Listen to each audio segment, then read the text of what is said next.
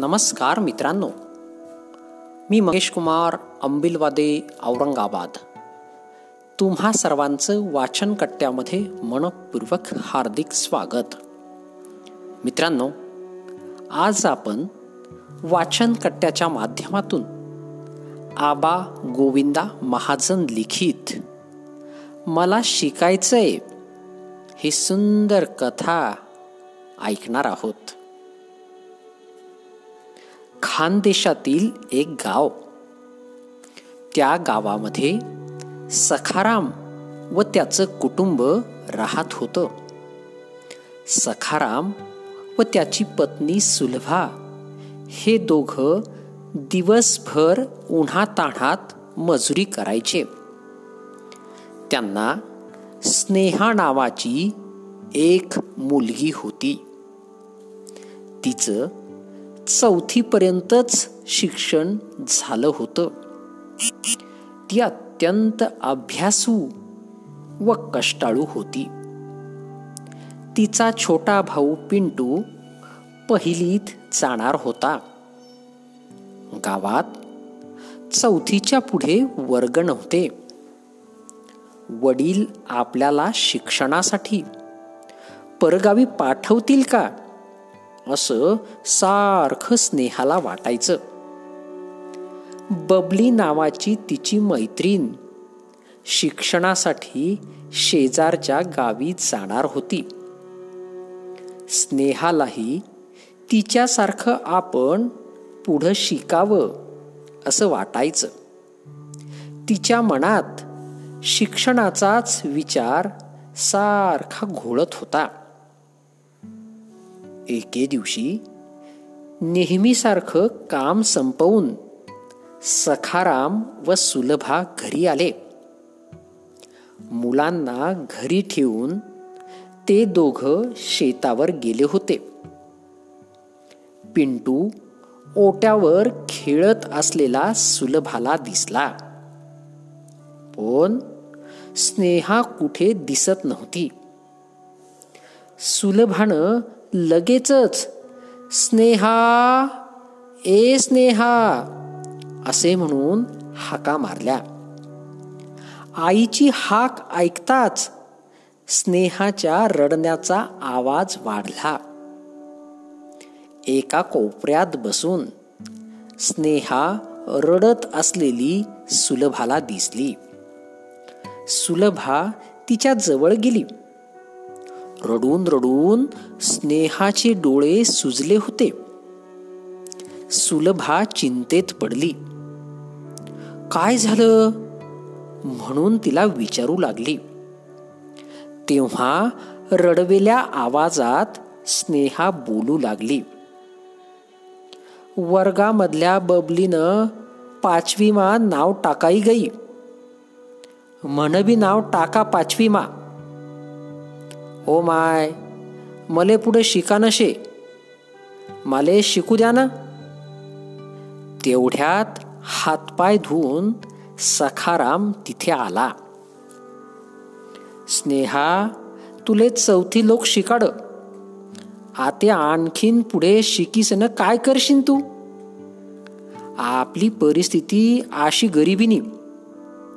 परगावले कसा धाडू तुले?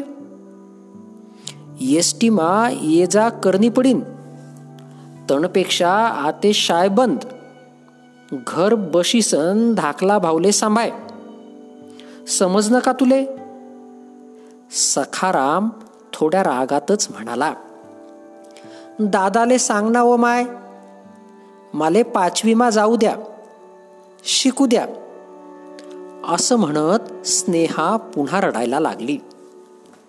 सुलभाला गहीवरून आलं. तिचे डोळे पाणावले. नवऱ्याला कसं समजावून सांगावं हेच तिला समजेना. गावात चौथीपर्यंत शाळा होती. म्हणून गावातील बरेच लोक मुलांना चौथीपर्यंत शिकवत होते. गरिबीमुळे मुलीला परगावी शिकवणं सखारामला अवघड वाटत होतं. सखारामच्या भाऊबंदांमध्ये पोरींना कुणीही चौथीच्या पुढे परगावी पाठवून शिकवलं नव्हतं. त्यामुळे तोही त्यांचाच कित्ता गिरवणार होता. त्याचा निर्णय पक्का होता. स्नेहाच्या वर्गामधली बबली गावच्या सरपंचांची मुलगी होती. आडगावला जाऊन सरपंचांनी पाचव्या इयत्तेत बबलीला प्रवेश घेतला होता. स्नेहाला तिचे बाबा पुढे शिकवणार नाहीत असं मुख्याध्यापकांना समजलं. सरपंचांना बरोबर घेऊन ते सखारामच्या घरी आले. सरपंच अचानक आपल्या घरी आलेले पाहून सखारामला अचंबा वाटला. बबली स्नेहाकडे नेहमी येत असे. स्नेहा अत्यंत हुशार मुलगी म्हणून सरपंचांना तिचं मोठं कौतुक. कायद्याप्रमाणे मुलीला शिकवावंच लागेल. तुझी कोणतीही अडचण असली तरी आपण ती सोडवू. पण स्नेहाला पुढे शाळेत पाठव. सरपंच बोलले मान खाली घालून सखाराम उभा होता.